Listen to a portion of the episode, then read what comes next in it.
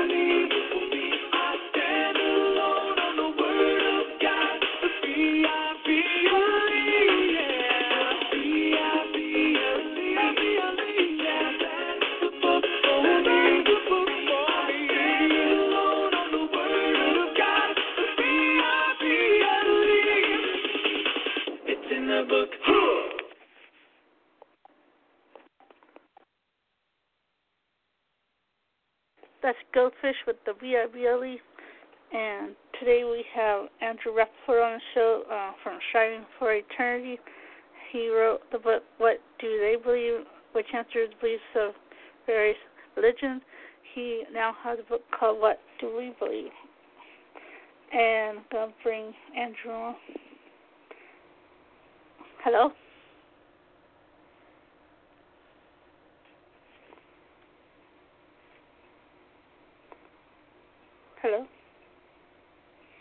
Oh. Did I put him on? Oh, sorry. Okay, are you on? Hmm. Did I mute him or did I put him on? It says mute. Hello? Can you hear me? Oh, yeah, sorry. I was doing a button wrong, I guess.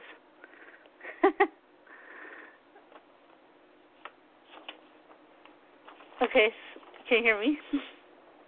Can you hear me all right? yeah. Okay. Uh, no, that may have been my fault. Uh, I'm using Skype and it used the wrong microphone. So sorry Oh. about that. That is okay. my bad. So what I had said was, "Hey, Melissa, how are you today?" Oh, I'm doing very well, thank you. yeah, I had you on before, but it's been a long time. I I think it was the last time you had the other book before.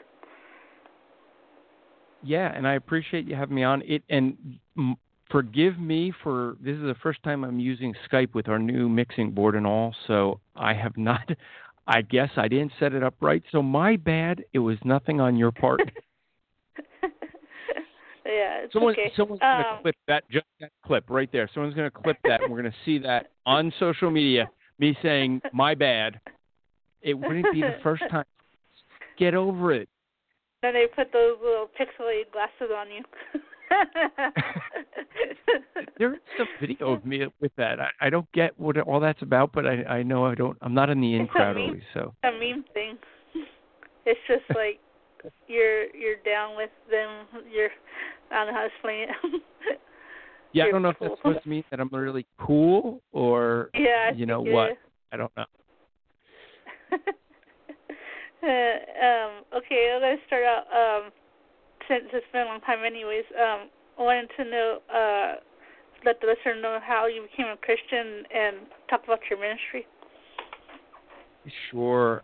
And the thing is, a lot of people like to ask me, as you know, Melissa, I'm from a Jewish Mhm. background, and people tend to ask Yeah. me, like, how did I get saved? Because somehow that must be like super cool. No, I, I got saved the same way every other Christian got saved, and it's all a miracle. I mean, when we think about this, God left heaven, came to earth to die in our place, pay the consequence of the sin that we owe, that we might be forgiven. That's amazing. It doesn't matter if you're Jewish, Roman Catholic, or anything else. Even if you're raised in a Christian home, it's still way cool miracle. So, but I got saved. I was just 16 years old, and I was not looking for Christ. In fact, I, being raised Jewish and with my many years of Hebrew school, was trained and taught to believe that Jesus Christ is Hitler's God. I was not looking for Christ. I wasn't looking for a crutch or a solution. I thought life was great. I was doing well. For me, it was more of a logical decision. When I went through and I looked at the arguments as someone was sharing with me of the New Testament and the fulfilled prophecies, and I'm I, I'm a, like deal with numbers. I'm a, a math kind of guy, and I was running the numbers and I stopped them and I said, Chuck, we are beyond what's called statistical impossibility. If I look at the prophecies that he was giving me that were just coincidence, I mean, it's self fulfilling. I threw out because, well, if it's self fulfilling, I could fulfill it. But it, what he did was he was giving me these prophecies, and it was beyond statistical impossibility for these to happen by chance. And I said, this only leads to one possible conclusion. The New Testament must be by God. And so, therefore, I believe the New Testament. I didn't believe in Christ, which may seem strange to folks. I didn't really understand what the New Testament taught, so I said, I've never read it at that point. So I said, Tell me what the New Testament teaches. He, he starts explaining at this point the death, burial, resurrection. Wait, stop people don't rise from the dead, and they certainly don't raise themselves from the dead because dead people don't do anything. They rot. That's what dead people do. And I try to argue against the resurrection. In fact, if you've ever read Josh McDowell's book, More Than a Carpenter, he gives you different false views of the resurrection. Maybe they got the wrong tomb. Maybe he didn't really die and he, re, you know, revived himself. I came up with all of those arguments on my own without having read his book for the resurrection. I have one that's still original with me. I've never heard anyone else argue this, but I argued maybe this is my last ditch effort. I said, Chuck, maybe the disciples they dug a hole underneath the tomb, snuck the body out, and stole it, and that's what happened to the body. And he goes, in three days, they didn't have heavy, heavy equipment then, Andrew. And I was like, ah. He was like, what's wrong? I said, if Jesus Christ rose from the dead, then that vindicates that he is God. And Chuck says, Well, what's wrong with that? I said, Well, if he's God, I know I'm a sinner. I mean, I almost burnt my house down twice. Once wasn't enough. I got first time we put it out with a fire extinguisher, second time with the fire department. So I knew that I wasn't a good child. But the thing was was I didn't think I needed a savior because I thought my Judaism saved me. And now I suddenly realized not only did I need a savior, but Jesus was the savior. So on the steps of a Dairy Queen in San Francisco in 1984, I repented and put my faith in Jesus Christ. And so if you do the math, you can now know that I am 50 years old. uh, My wife is 25 though. I'm not stupid. um. Oh yeah, you said something about um that that Jesus. I think you said Jesus was Hitler's God. Could you explain that a little bit more? Yeah, sure. We, you know, being raised Jewish a, a generation after the Holocaust, we don't make a distinction between Roman Catholic and Protestant or Baptist, whatever, Lutheran, any of them. They're just all Christian. And the Catholic Church had funded Adolf Hitler. And so, because of that, when we see Adolf Hitler claiming the claims he made in the name of Jesus Christ, in being supported by the Catholic Church, for a Jewish person, we look at that and say, this is what Jesus would do. We look at things like the Inquisitions, the, the Crusades, the Holocaust, and attribute all that to the Christian God Jesus. And so that was my view of Jesus. And, and you know, God has done so much since then in my life. You you asked about the ministry. I, I do I founded and run a ministry called Striving for Eternity. It's a discipling ministry. We have online school free. That's clearly I've given up my Judaism. It's free. Wait. Um Yeah. but really what it is I'm frustrated with the lack of um poor teaching that's out there that's free or expensive teaching that you can pay for that's good. We wanted to give you, any of the listeners, a seminary level of education that anyone can understand. What blows me away is how many homeschoolers use our classes to supplement their homeschooling. And the argument they give, or the thing they always contact us with, is that because of my quirky humor, my ability to explain things at a simple level, their children, even as early as sixth grade, understand lessons. And we're trying to revamp this a bit and make it where it is more geared toward homeschooling. But the thing that we do is we're trying to teach people. My books, what do they believe on the world religions? What do we believe on, on Christianity? Are geared toward people learning from a basic level to an experience level. Anybody can pick up the book, What Do We Believe, that and understand the Christian faith.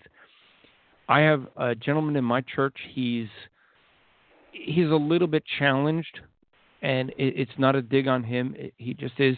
He's read he as he's told me that my book was maybe one of only three books he's ever read that are not comic books, and he understood the some of the theology. Did he understand all of it? No, but reading it again, he'll pick up more and more and more. People who love studying theology, they'll they'll skim through it, they'll read through it, and be able to pick up a, some stuff. But it's written for all levels. That's the thing that I try to do different. Um, we have a podcast community that we're creating called the Christian Podcast Community. Um, I have a podcast called The Rap Report. I hated that name, Melissa. I hated it. I thought it was the dumbest thing ever. One of our board members came up with it, and I I was convinced that I was going to show him how bad and and corny this name was. I went to a Shepherd's conference, and I did a poll of all of my buddies when when this board member was with me, and I said, "Hey, look, we're starting up a new podcast, and uh, Anthony over here thinks we should call it the Rap Report." And everyone's like, "Oh, that's so great!" And I was like, Yeah. "Oh, I'm stuck with this name." Then when we started it, I got people sending me emails like, "Dude, this has nothing to do with rap music." Yeah, it's my last name. I have to rename it. It's now called Andrew Rappaport's Rap Report. so people get that it's not about rap music. Though we may have a guy that does rap music coming on soon. Just saying. We're in talk. yeah, I, I hear that um, every once in a while. Um, there's like, isn't there two? There's like one that's like two minutes, and then there's one that's like, I think like an hour about or almost hour.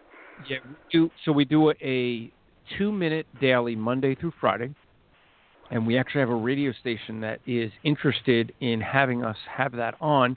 We just have to raise the funds to be able to do that. But we have the two-minute daily, where we are really trying to address in our podcast things of hermeneutics, the science of interpretation. We want people to rightly interpret God's word.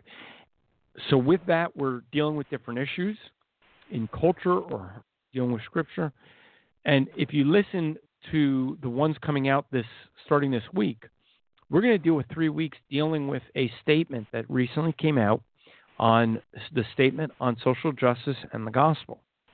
Now, if you listen to our podcast, we were one of the only ones that broke that news. We came out with it, um, having been involved. We came out with this very early and were able to give one of the writers of that statement his view on why this was so important and what each of those points do. And we're going to go into each of those points in our daily two minutes, so you can you can get through that entire statement uh, by listening to them. Then what we usually do on Saturdays is a wrap up.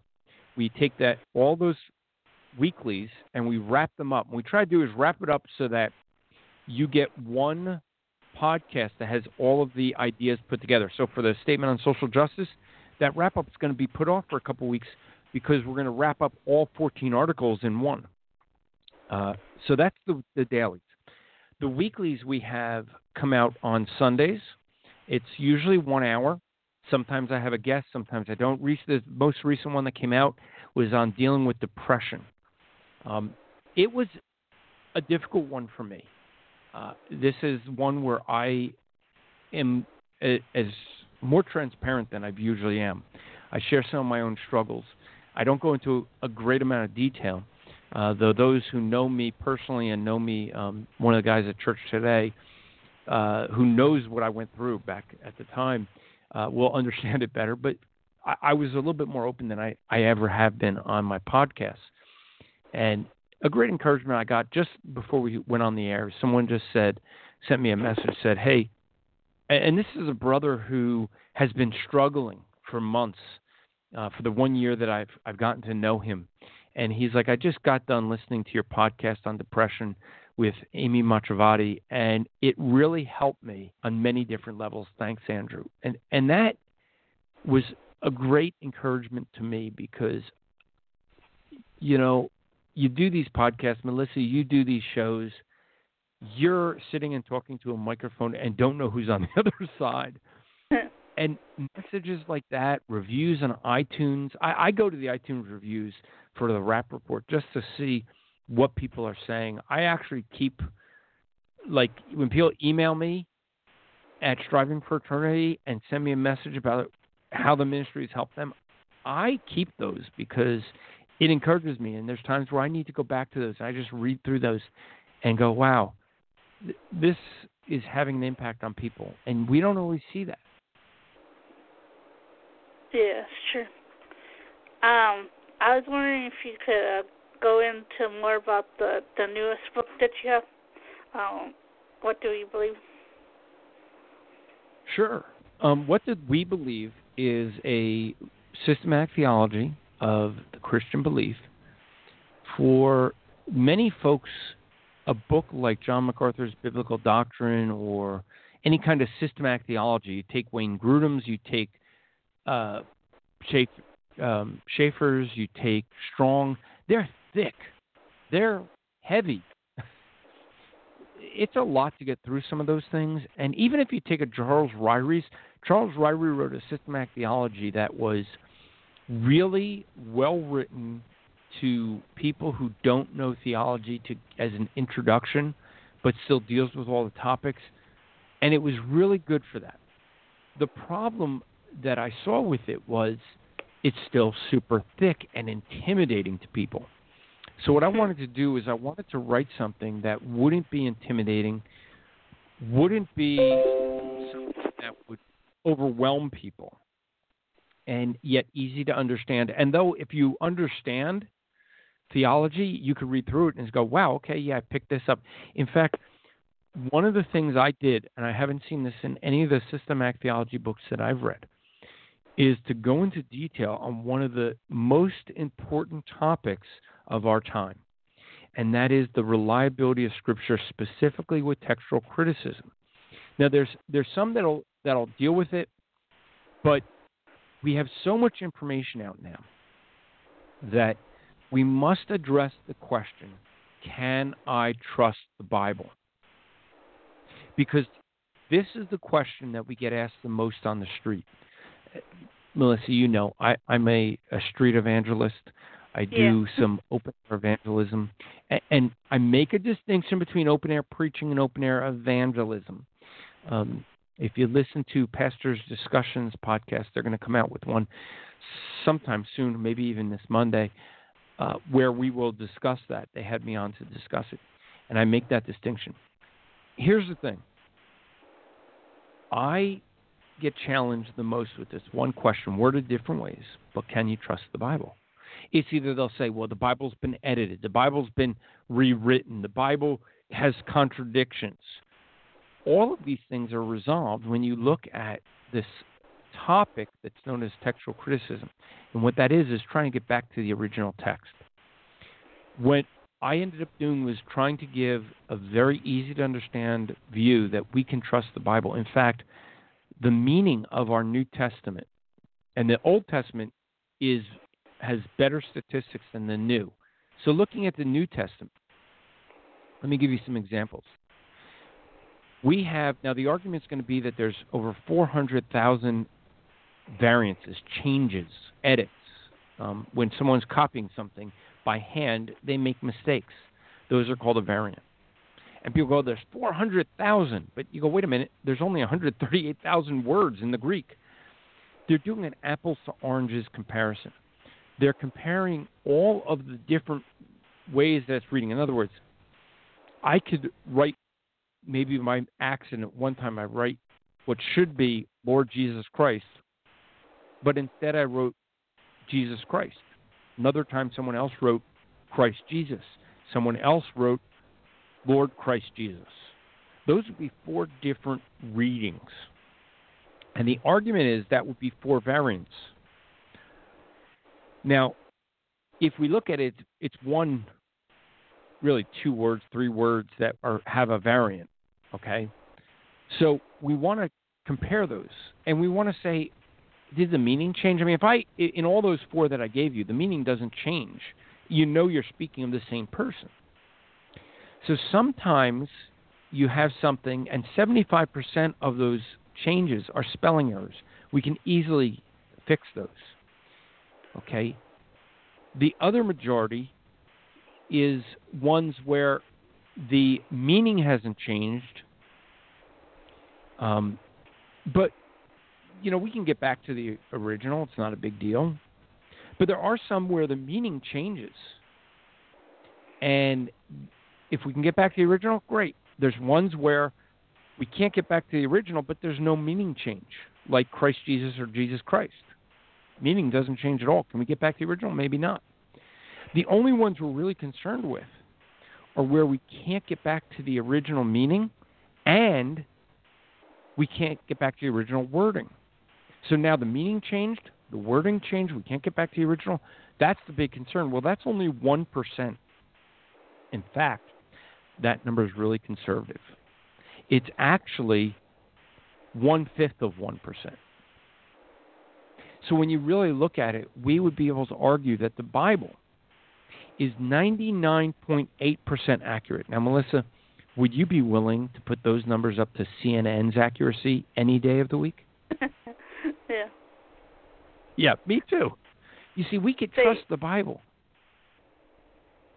Uh, just gonna say, um, there's also um, so many um, copies of the Bible too, compared to like other books. And that's one of the things that we look at because when we look at the number of manuscripts that we have, the more manuscripts that we have, the better we can compare to. If if I look at a Quran, if I was to believe what Muslims say, that there's only one Arabic Quran, why don't I believe that? Well, because there's this guy in England who actually goes to preacher's corner, speaker's corner, and he puts out all these different Qurans One's from Saudi Arabia, one's from Iran, one's from uh, Iraq, and he finds that there are actually textual differences in the Arabic, and he points them out. But they argue there's only one Arabic. Okay. If that's the case, can we compare with that one that's copied over and over again? Can we compare that to the previous ones, like that, you know, Caliph Uthman had gotten together and he, he grabbed these different writings of the Quran and he said, burn the abhorrent texts. How do you know he burnt the right one? You don't because you can't compare it to the others because they burnt them. but I would argue there are different variances between the different Qurans. That's a problem in Islam, not for Christianity, because Christianity doesn't say that the that the Word of God was going to be perfectly preserved in its original language. The meaning of it is preserved. I'll, I'll give you the argument that a guy, Bart Ehrman, he um, is a textual critic. He deals with this subject, and his best argument that he had is that now, if you're going to write a New York Times New York Times bestseller, you're going to put the best argument forward, right, Melissa? I mean, yeah. you don't want to put a bad argument forward. Okay. Here's his best argument. You ready for this? I mean, this is going to blow you out of the waters. I mean, your faith is going to be crippled at this. He says that we cannot know the meaning of the New Testament because there are some manuscripts that say that Jesus Christ was a carpenter, and there's others that say he was the son of a carpenter, and we can't know which one it is, and the meaning's changed. Wow. I don't think I know a single doctrine based on the fact that Jesus was a carpenter. I mean, that's the best he has. And that doesn't affect any doctrine. In fact, in his first edition, paperback version of his book, Misquoting Jesus, he admitted that there's not a single biblical doctrine affected by any of these variances. Now, that's this is an important thing that many Christians don't deal with, and they don't know how to deal with. And this is something that's in my book. A, a second topic that is crucial for every Christian: the deity of Christ. This comes under attack. I know you have uh, been in different Google Hangouts and things with different people from different cults. You look at Mormonism, you look at Jehovah Witnesses, you look at Islam. All of them are going to attack the issue of the deity of Jesus Christ.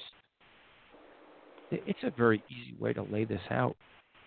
You know, we look at the Trinity in that book, in the view of God, and people think the Trinity. Well, it's hard to understand. I, I admit that. None of us fully understand it. But you know what's the Trinity is actually a solution to the problem. People that deny the Trinity don't realize they still have a dilemma. What's that dilemma? Well, when we go through the Gospels, go through the New Testament, go through the entire Bible, here's what you see Jesus Christ is referred to as God, God the Father. He's referred to as God. The Holy Spirit, he's referred to as God. In fact, God the Father has attributes that only God has. You know what? Jesus Christ has attributes that only God has. And the Holy Spirit has attributes that only God has. And yet, like at Jesus' baptism, we see the the Holy Spirit descending on Jesus Christ who's standing there and hear the voice of the Father. We see it, they're distinct from one another. Now, how can this be that you have a Father, Son, and Spirit who are distinct from one another, yet all of them have attributes of God. They all do the works that only God can do, like creation. How can that be? The Trinity is the solution to that problem. If you want to deny the Trinity, well, you still got a problem. How is Jesus God? How's the Spirit God? How's the Father God? And yet they be distinct from one another. And these doctrines are so important I'll, I'll just put it this way. Teaching this week on Philippians at my church, uh, Philippians chapter 2, 5 to 8, and there's so many heresies that are rooted in misunderstanding that text. And someone asked me the question how do you keep from falling into heresy? And I said the issue is, is that throughout the early church, this was a problem because we are trying to wrap our mind around something we can't comprehend the nature of God. And in doing so, we sit there and try to understand it in the best our finite minds can understand it. And we're going to be sometimes in error. And when we get into that error, what unfortunately happens for many of us is we end up defending something and putting our, our stakes in the ground and making our arguments where we defend wrongly a position. And that happens, unfortunately. So, what we have to do is know that we have to look at the scriptures and say, you know what? Uh, it seems to teach that Jesus is God, and yet there's only one God. How do I understand this? Do I completely understand the Trinity? no, I'm not God. Right? But this is Yeah. a way that we explain it to a human mind. And um, I was wondering how long did it take you to write the book? Uh, thirty years. you know, I mean, seriously, seriously, a book like this is not written uh, overnight. It, it really, when you look at the the book, um, it, it- Phil Johnson wrote a great forward to it, and he really picked up on some things that, you know, this is a thing where you don't pick these things up overnight. We struggle with things, we deal with them, but we can study theology and systematize it and say, okay, here it is. But what I try to do is make it practical to people who are evangelizing, those who are answering people's arguments, whether they be cults from cults or from people on the street, atheists or whoever. And that's a little bit harder to do. And that's what I tried to do. And when you do that, it takes some life experience. It takes, in my case, being on the streets for years, sharing the gospel with people and hearing their arguments and saying, well, you know what? We have an answer from the Bible on that. And providing that. Well, that's what I tried to do. I really wanted to do, I wanted to create something that any church can use in their Sunday school or in a small group setting that would teach their people the basics of theology, maybe giving them a little bit of a, a whetting of their appetite so that they want more and they could dig into something a little bit deeper. But going through a book like John MacArthur's Biblical Doctrine, some churches are going to do it, but most won't. But most people can pick up what we believe and go through that. And um, where can we get the book? Uh, that would be easy. That you go to whatdowebelievebook.com or striveforeternity.org. Uh, the, both of my books are at the Striving for Eternity store. That's um, that's who actually owns the copyrights for my book, um, and you could get those. You can actually get and actually, you said that this was my newest book, and it's actually not anymore. But the newest book that I contributed to, uh, and I've contributed actually to two books since What Do We Believe came out. Now, What Do We Believe is just me, but I've contributed to a book called On the Origin of Kinds. Um, Dr. Anthony Silvestro is the primary author of that, and I contributed a chapter on biblical reliability and also uh, wrote the forward to that. But I did contribute a chapter to a book called Sharing the Good News with Mormons. There's, uh, I think, 26 of us that wrote chapter or wrote in that articles for that book. There's 24 different authors that wrote a full chapter.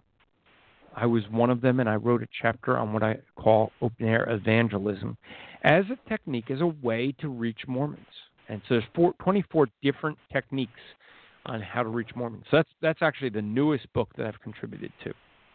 But what do we believe is the newest book I've written? Hopefully, I have a new one I'm working on, a new book on the deity of Jesus Christ through the Gospels.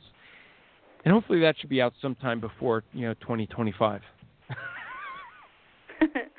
the um used to have um well you still have it now but it's a new name um you have the uh used to be ohio fire fire north cal fire and i think jersey fire Yeah. can you talk about that John MacArthur ruined that for us. so, so John MacArthur out. He, exactly. He came out with this conference and book called Strange Fire. And they talked about how fire is used in charismatic circles in an unbiblical sense. And because of that, people thought our conference was charismatic. We were using fire in the biblical sense and contemporary sense. the, the the theme for our events were to fire Christians up. That's kind of the contemporary sense, right? To get people excited, to Yeah. fire Christians up, to warn the lost of the fire to come. We were using fire in a biblical sense, in judgment fire, but it was becoming a problem. so we re, we renamed it. Um, the idea was to to get people excited about sharing the gospel and we realized that a lot of the conference was really about discipling. So we've renamed them into equipping conferences because that's really what we're doing. We're equipping Christians. It's one of the many ways we use to disciple. So we have equipped NorCal, which I will be in NorCal actually this coming week, uh, if people are listening live or this week. Um, Thursday, we head out there. Friday and Saturday will be the conference at in Redwood City.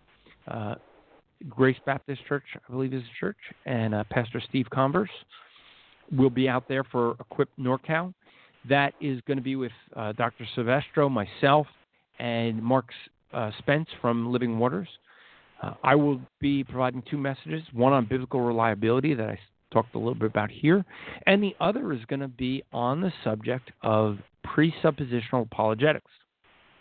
And so Dr. Silvestro will deal with topics like the importance of uh, Genesis, um, answering apologetic questions on the street. Uh, Mark will deal with the question, what is the gospel? So that's NorCal. We, we usually have that in September. Ohio is usually around April, May time, the Equip Ohio, and then Equip Jersey is in July. And so those are three that we're doing. We are looking to to kind of we're changing them up a little and looking to do them differently. We had someone that asked me how I developed my the New York evangelism team that we have, and I said, well, we've been doing this conference called Jersey Fire for over ten years, and that's that's really true. I mean, we had a bunch of people who went out and you know because they they were part of that conference came out with us. We kept the relationship going. They wanted to keep evangelizing. They were in the new york area and we developed a team of people that that still to this day go out pretty regularly and evangelize. So th- that's what those conferences are about it's a great time we've changed it up a little in at least in jersey we've made it much smaller and the reason for doing that is so we could do a lot more hands-on discipling it is a lot closer knit when we started this uh, 12 years ago now, there weren't conferences where you can get uh, a Phil Johnson, you know, where you can talk to him privately. They, you know, these guys usually go into a green room. Guys like you know Phil Johnson, Justin Peters, Matt Slick. Yeah. But our conference was designed where you can. We didn't have a green room on purpose, so that you could talk to these guys and discuss with them. Um, what I wanted to do with you, uh, I know on your, um, in case people don't know, on your show, you uh, you do a sort of transition game where you, uh, someone give you a topic and then you use that to preach the transition to preach the gospel. I want to do that with you too. You want you want me to play my my music for that? Then? Yeah. Yeah, I have. Here we go. topic already. Here we go. I got I got the the transition music theme. Here we go. It's time now to start the spiritual transition game. So there you go. That's cool. Yeah, we, we do okay. this because Well, this this is something where most people like to they they feel comfortable sharing the gospel once it becomes spiritual. And how do they make it spiritual? Some people pray, "Oh Lord, please give me an opportunity to share the gospel." I don't pray that anymore. I believe that I can make any conversation into a gospel conversation because of practice. And if people practice, they can do that. okay, I got a topic for you. I picked out. Uh, mine is pizza. You realize make me nervous, right? You've been thinking about this. You have it planned. yeah.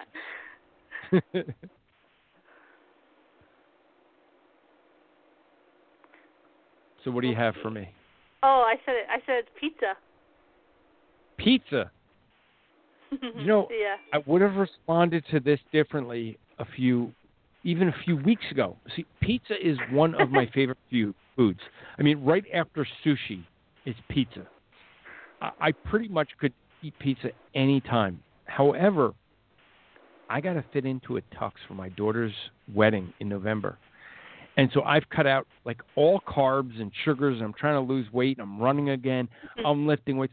Why? I, I want to fit into this tux. I want to look good because I have this. I have this thing, this goal, right? My daughter's wedding, and it's looming large in my life. I really want to be able to fit into a tux that I already purchased and not look bad at that, right? And so I have this goal. And goal setting is good, right? It's good that we set goals. Yeah.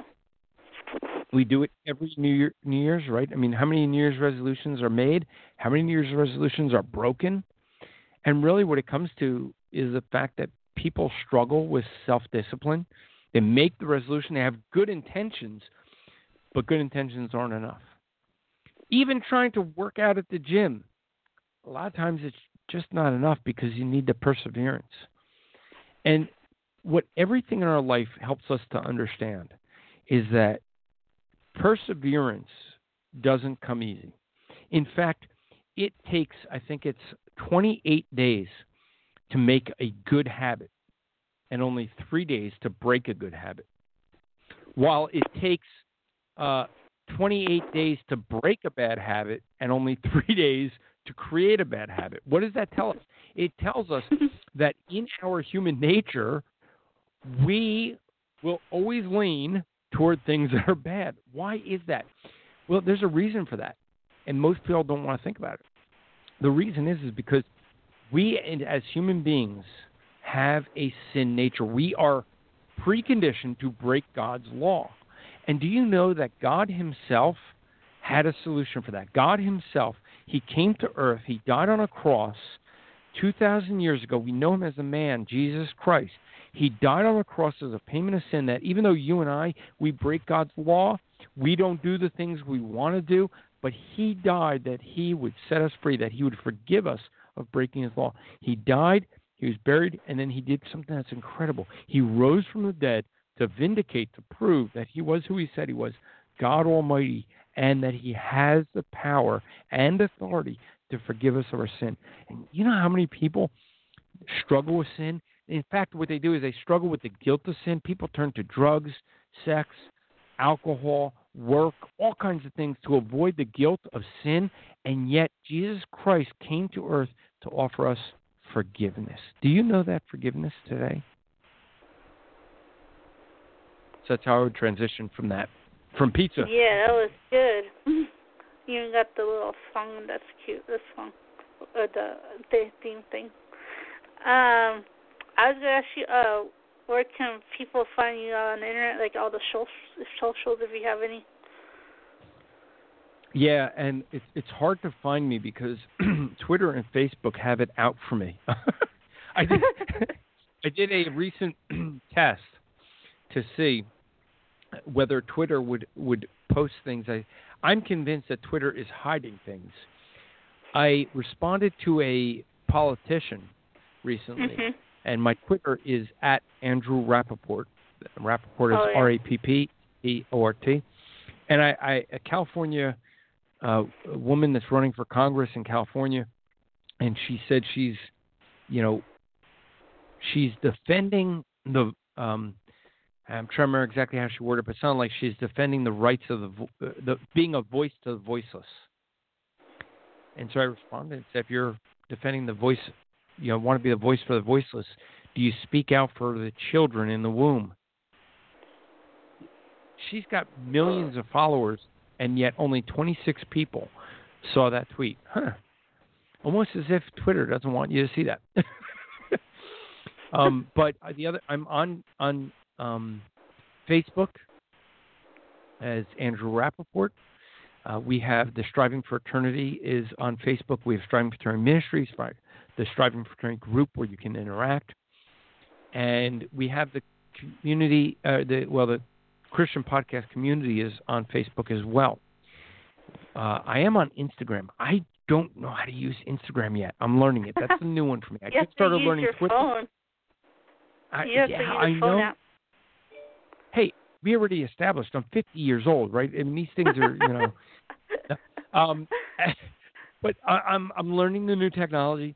But I I'm I'm I used to be very active on Facebook. I'm becoming more active on Twitter, and we're trying to learn Instagram so that we could be on there as well. But the, I mean, the best place to get a hold of me is going to be really at strivingforeternity.org. That's where you're going to find a lot of our stuff. All the podcasts are out there. We the podcast community is growing. We're going to be announcing this this month different podcasts that are joining. Theology Gals is hopefully going to be joining this month. They we're trying to work all that out. We got to create a new web page for them.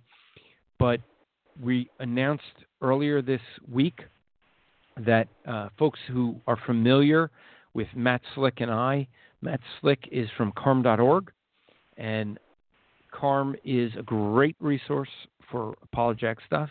Matt and I used to do a show for several years, and we put it on hiatus. Sunday nights didn't work for us, so he and I talked, and we want to start it up again. We see a lot of people have asked us for it, and there's been we see a, a lot of value in in doing it. And really, it was a show where people would challenge Matt or I on apologetical issues. We'd get atheists in or different folks, and what we ended up doing was not only Matt would have time to dialogue with those folks and give them the Christian view, but after they were done, we would talk about why, Matt, why do you ask that question versus this question? We'd we'd go into helping new apologists learn apologetics. So we are going to start that again. It is called Apologetics Live, and it will be on Thursday nights at 8 to 9 p.m. Eastern Standard Time, and that will start September 27th of 2018. Now, with that, that- we have a web, we have a website. that's be- It well, we might. We're not sure. I I like there's certain things I like about Google Hangouts and there's certain things I like about Zoom, which is how I do my podcasts and stuff. Oh, Google Hangouts have a little bit better control, but the problem with Google Hangouts is there's ways to kick other people out of a Google Hangout. And I don't, we don't like that. Uh, we've had this Mhm. case where people kicked Matt out of the Hangout, and it becomes a problem. So we may use Zoom, but here's what we're going to do. We're developing a website called apologeticslive.com. The goal is to have you just go there.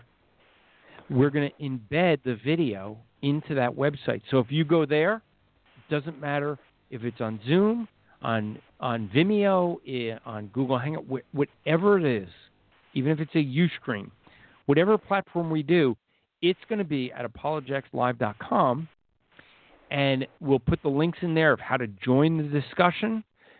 I hope that we're going to have a chat room right there, so that that becomes the one place you go and you get everything. Um, so we're going to see. We we may do it as a Zoom meeting versus a Google Hangout, but we don't know yet. Working on the technology of it. so does it get archived there too? We will archive it. What we're going to do is we will archive it on uh, probably. We're, we're still working out the details. There's there's always with these things legal things we have to work through. Being two separate 501c3s as we are, and uh, being Striving for Eternity and and CARM, and so what we're looking to do is stream it on post the video on CARM videos YouTube page and the podcast will be a podcast called Apologetics Live that'll start probably in October. That will be on the Christian podcast community. And so, folks do on their podcast app. I mean, I encourage you to get, look for Rap Report. That's Rap with two P's, by the way. Um, But search for Rap Report, subscribe to that, go to the Christian podcast community, and you get everything. Because when we we have right now on the on the Christian podcast community the Rap Report and Theolo- Theology Answers, which is Pastor um, James Tippins, and he does that one. But when Apologetics Live comes on, that's going to be on that same feed. So if you get that one feed, you get all of the podcasts that are going to be on the community or in the community. So, is there um, any uh, last words you like to say before you go? Because that's all the questions I have. Well, let's see. I am a preacher and I was a pastor. That means that I can talk for hours. No, um, you you know when a pastor says finally, that really doesn't mean that that's his last point, right? it means he's going on for another 20 minutes. No, I I really appreciate you having me on. You know, I I love your show, as you know.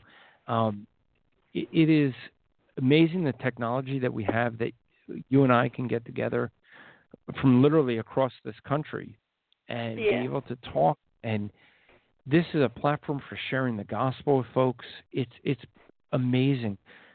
But yet we see on social media and elsewhere where so many people use this technology to be divisive, to backbite and things like that, and that, that's discouraging. Um, you know, I encourage folks listen to good podcasts, be encouraging of other Christians. What did Jesus say? How do we know that we are Christian by our love for one another? Let's display that love online because the reality, many people see the fighting that goes on online and they don't see the love for one another. I, I recently was part of and signed a document called the Statement on Social Justice. I mentioned my podcast, the dailies are going to deal with that in detail. We're going to go through that. I have gotten so many attacks, and I'm not even one of the initial signers. uh, there were 14 that gathered in Dallas, and um, what you end up seeing is we, we're there's such an attack going on, on on this issue of social justice, and I think this is really a defining issue for our time. This is going to be a watershed issue for our time as Christians of will we stand with Scripture or culture, and um, I've gotten a number of people who've been uh, very attacking, uh, children of some very big name people, even uh, that don't agree with our stance. And we may end up having some of them on my podcast. We have uh, some folks who are very uh, vulgar, to say the least, with this stuff. And the reality is, is we have to show love. Our heart is for the gospel. And this is an important thing. As you know, I travel the country, I speak at conferences, yes, but I'm, I'm greatly concerned with the issue of the gospel. This is what we have to be about. Jesus Christ, Almighty God, He left heaven where everybody was singing His praises. There was no sin, no suffering, no starvation, no sickness. He left that place to come to earth, to die on a cross. And as Philippians 2 says, to be a slave even unto the death of the cross. If you left it to me, I would have I would leave it to I would say, hey, I'd rather wait until, you know, they master the art of lethal injection, the cross. No, he came under one of the most brutal, vicious, wicked ways of killing a person. He came then so that he could die under that. So that he, being a man, having never broken God's law, that he could be a perfect sacrifice for other human beings. But yet, being fully God, being an eternal being, can pay the eternal fine for us. Being fully God and fully man, he that makes Jesus unique. Another thing that Christianity teaches that makes it unique from every world religion is that the only religion where you see justice and mercy unified. You see in Islam, Islam will say that God is most merciful, but he can't be merciful and just at the same time. You see, if I was to do something wrong to you, Melissa, I wouldn't, I hope. But but say I did something wrong to you and there was a proper punishment, you can hold me to that punishment or you could forgive me. but you can't do both. But you see, we owe God. he died for us. Therefore, that payment was made. And because the payment was fully made, now he can show mercy because he himself paid it. It's the only religion where God can display both his full mercy and full justice. The third thing that makes Christianity unique is that only within Christianity do you see a divine religion where God does all the work and humans have no part. Every man made religion has human effort as a part of being righteous with God. It's only within Christianity where God does all the work. This is something that I've actually added to the book What Do They Believe? And I, you may have a copy of that, but we're coming out with a second edition because I didn't realize how many people were sharing that book with unbelievers. So we added an epilogue to What Do They Believe? The uniqueness of Christianity and a note to the reader. And the note to the reader explains the gospel message that they need to repent, turn from trusting themselves as a good person, turn from trusting their good works, turn from trusting that they were born a certain genealogy, Jewish, Catholic, whatever, and they need to turn to Jesus Christ and trust Him and Him alone as their Savior for the forgiveness of sin. And so we're hoping that that second edition will be able to be used a, as an evangelistic tool because we didn't expect that with it. So that's what I would share. That's the most important message yeah. that I that's could share That's a good addition. It's a good addition I to the so. book. Okay,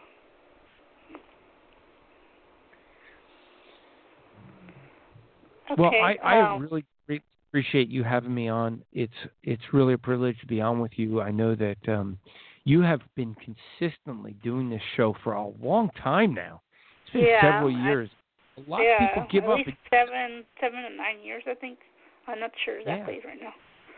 So I want to encourage you personally, you know, to, to keep carrying on with this. I mean, this show that you do gets to be a lighthouse using the technology to be a lighthouse to people literally around the world and it's amazing. It's just amazing.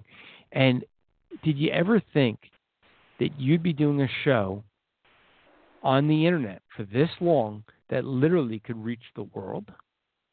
Oh no, like um, I I was back in before the I in community college. I it was a regular station. Well, they did have an internet version of their station, but it was just an AM station, and I was learning about about it how to do radio there. So I did have some teaching, so God used that. And I had a love of radio because they used to have a radio station that was for children called Radio Oz AHS, and he instilled a love for radio with me for uh for that. And it's just amazing that I get to use I get to do this. And for some people like to me it's like easy but I think for a lot of people it would be hard to do. And there's some things that other people do that like maybe like YouTube or something that I would think was too hard but I like the um the uh flexibility of of of using just voice and they give you a, a phone number for the call in number and then you you call in and it, I think it's just so cool um if people don't know it's used through uh blog talk radio is the actual uh platform they give you uh your own num call number and you could upload uh mp3s to play uh they like you have podcast safe music, but I play the music that um I got permission to play, so uh I use that. And yeah, it's like I don't always get to see all of the people who call in, but I, I know there is listeners because I see they have like statistics um for who listen, and I always get to talk to people because uh, I don't um I don't do the the um uh I don't answer to other people uh during the show because I'm afraid like don't want to have have like the trolls with people to um cuss on there and stuff because I don't edit my show.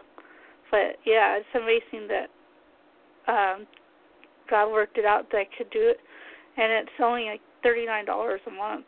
So for what I, I get two hours of radio, and this yeah, it's it's very cool to to see where God has brought me f- far along. Uh, I was born again February 16, 2004, and God used the the work of um, uh, Living Waters and Kirk Cameron and Ray Comfort uh, to uh, to help save me. So I, also appreciate you coming on because um, uh, I enjoy you talk a, you talk a lot. you're you're good uh, fast, uh, easy interviews. Uh, some people are like you have to. Some people you have to drag them a bit more to be like, oh, come on, let's say a little bit more. But uh, I like that you're you're easy to talk to. And um, well, you got yeah, you got a voice for radio. and well, I um, certainly face radio, that's for sure. yeah, I was thinking about that. Well, I don't think you look that bad, but it's a. I guess I don't know about everybody else though.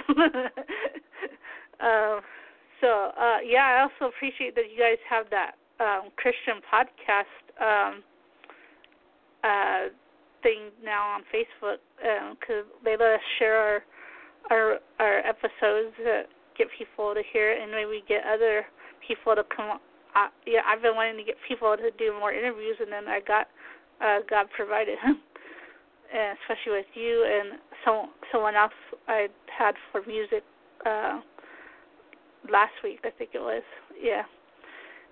And um, so I just want to thank you for being on, and everybody check out Striving for Eternity dot org.